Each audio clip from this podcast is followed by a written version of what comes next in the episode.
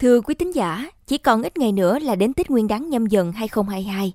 Kỳ nghỉ Tết năm nay kéo dài 9 ngày. Nhiều người rất mong chờ được trở về quê sum họp gia đình sau một năm xa cách vì dịch bệnh. Tuy nhiên, về quê đón Tết có phải cách ly xét nghiệm hay không đang là vấn đề được người dân cả nước quan tâm trong bối cảnh dịch COVID-19 vẫn còn diễn biến phức tạp. Mời quý vị và các bạn cùng tìm hiểu câu chuyện này trong chuyên mục Góc nhìn miền Tây sáng nay.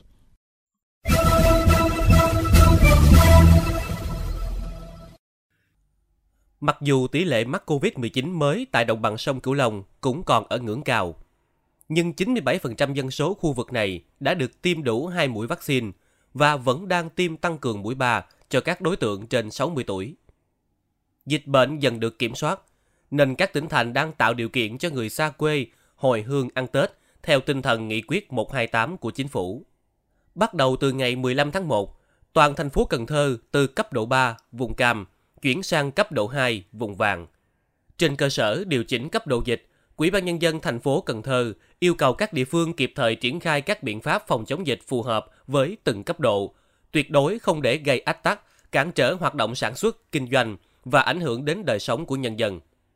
Để nhanh chóng đưa Cần Thơ về vùng xanh cấp độ 1, Quỹ ban nhân dân thành phố cũng yêu cầu ngành y tế, Chủ tịch Quỹ ban nhân dân các quận huyện tăng cường thực hiện xét nghiệm trọng điểm cho người có triệu chứng ho, sốt, khó thở.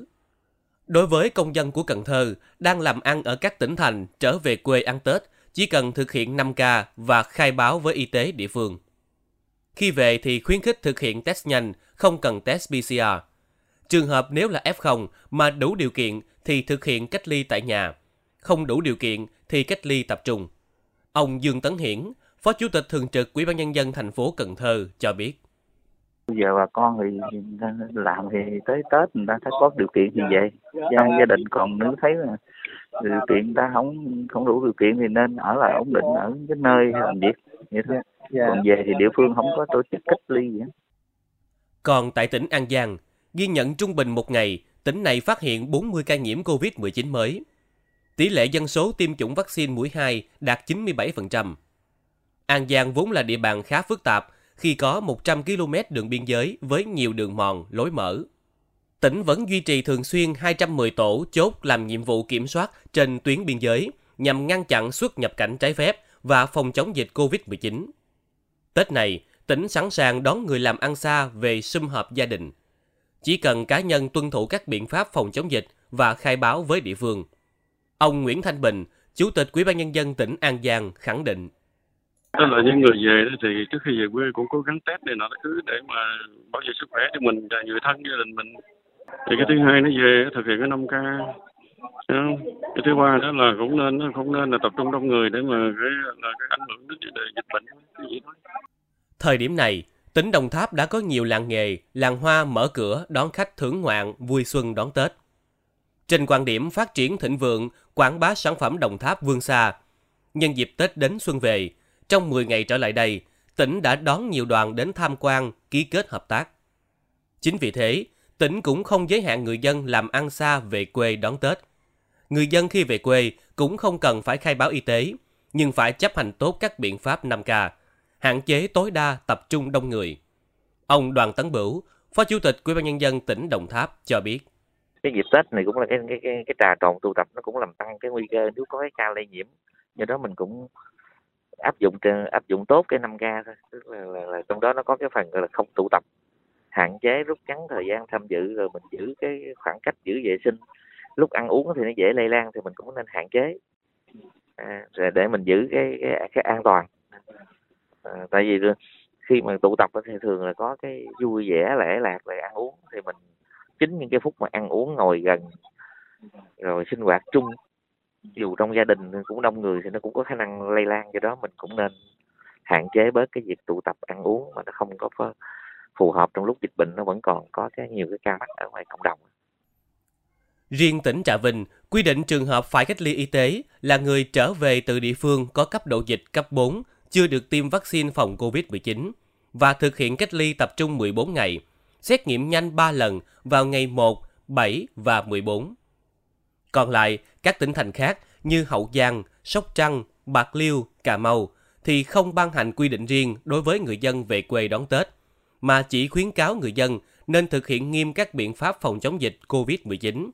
Và nếu có điều kiện thì nên test nhanh trước khi bước vào nhà để gia đình cùng vui và an toàn. Năm nay do dịch bệnh COVID-19 diễn biến phức tạp, mỗi địa phương, mỗi khu vực lại có cấp độ dịch khác nhau, nên nhiều người lo sợ rằng khi về quê sẽ bị cách ly hoặc địa phương sẽ áp dụng các biện pháp phòng dịch nghiêm ngặt. Mới đây, Bộ Y tế đã có công văn đề nghị các tỉnh thành chấn chỉnh việc cách ly người về quê đón Tết, gây khó khăn cho nhu cầu chính đáng của người dân. Nhưng thực tế, nhiều địa phương vẫn ban hành các quy định riêng. Đơn cử như tỉnh Yên Bái, bắt buộc người về từ vùng đỏ và cam đã tiêm hai mũi vaccine cũng phải cách ly tại nhà 7 ngày, lấy mẫu xét nghiệm real-time PCR 3 lần. Hưng Yên yêu cầu người từ nơi khác về quê phải có xét nghiệm âm tính với SARS-CoV-2 trong vòng 72 giờ và tự cách ly tại nhà 7 ngày. Còn Hải Phòng, Hải Dương, Tuyên Quang yêu cầu cách ly tại nhà với người về từ vùng cam và đỏ. Bộ Y tế đánh giá, điều này thể hiện sự hiểu biết chưa sát sao về dịch bệnh và về thành quả chống dịch, đồng thời đang làm khó cho người dân có nhu cầu chính đáng về quê đón Tết. Theo luật sư Đặng Văn Cường, văn phòng luật sư chính pháp, thì nghỉ Tết chỉ có 7 ngày, nhưng không phải ai cũng được nghỉ đủ vì phải thực hiện tự cách ly.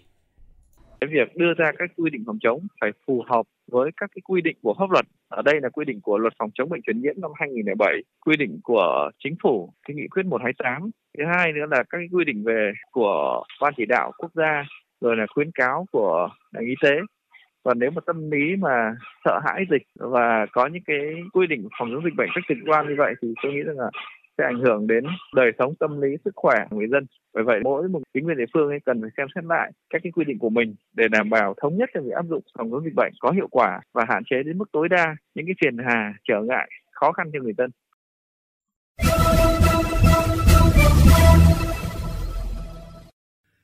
Quý thính giả thân mến, đang nôn nóng chuẩn bị hành lý, đặt vé xe, vé tàu để về quê sum họp với gia đình. Bỗng dưng ngỡ ngàng khi nhiều địa phương đặt ra quy định riêng đón đồng hương, như phải tuân thủ điều kiện cách ly, xét nghiệm PCR nếu về từ vùng đỏ, vùng cam. Điều này chẳng những phát sinh trở ngại mà còn tạo ra sự mặc cảm cho chính người dân bôn ba xuôi ngược nơi đất khách muốn về quê vui vầy. Dẫu biết chống dịch là quan trọng nhưng phải hợp lý và tâm lý trước nỗi nhọc nhằn của người ly hương.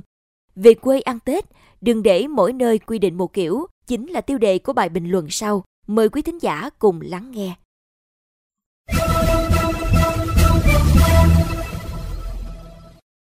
Khác với mọi năm, đến thời điểm này, thống kê từ các bến xe tàu thì lượng vé năm nay còn nhiều, chứng tỏ đã có một bộ phận không nhỏ người xa quê chấp nhận ở lại đất khách đón Tết.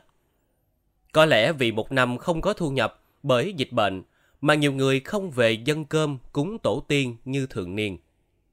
Đó là nỗi niềm sâu thẳm cần được cảm thông, thậm chí là giúp đỡ từ người ngoài cuộc. Vậy mà mới đây, nhiều địa phương từ cấp tỉnh đến cấp huyện đã gửi bức tâm thư vận động người dân đang sinh sống, học tập, công tác xa tạm thời không về quê dịp Tết nếu không thật sự cần thiết. Bức thư đã khiến người xa quê có cảm giác bị chính quê hương mình kỳ thị. Còn một vài địa phương khác chấp nhận thả cửa không giới hạn người về quê, nhưng lại đặt ra muôn vàng quy định. Nào là test nhanh, xét nghiệm PCR, tiêm đủ hai mũi vaccine, cách ly tại nhà từ 7 tới 21 ngày, tùy thuộc đối tượng. Mỗi nơi quy định một kiểu đã vô tình gây thêm lo lắng và áp lực cho người lao động xa quê. Tết là dịp quan trọng để người Việt thăm nôm cha mẹ, cúng dỗ tổ tiên, thực hiện những nghi thức với người còn sống lẫn người đã khuất. Cũng chính là lúc sóc lại tinh thần với người lao động. Hàng năm, lượng người từ các thành phố lớn về quê có thể lên tới hàng triệu.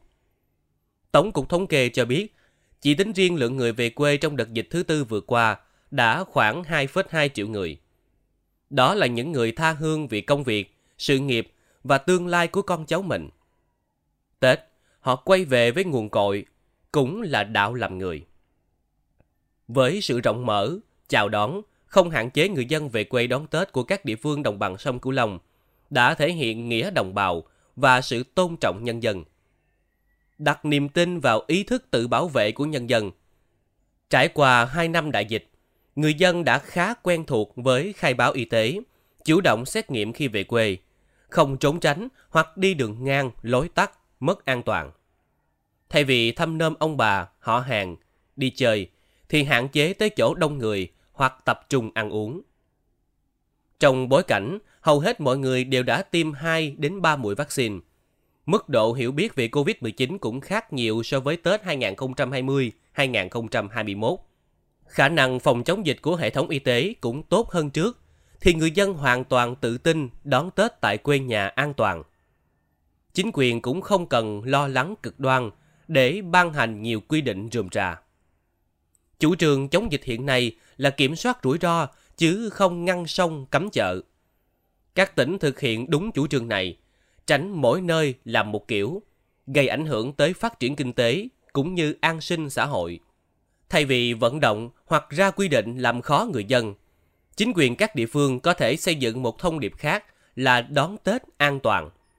Người lao động vừa thấy an lòng khi có quê hương ở phía sau, vừa truyền cảm xúc tích cực, người dân sẽ ý thức hơn.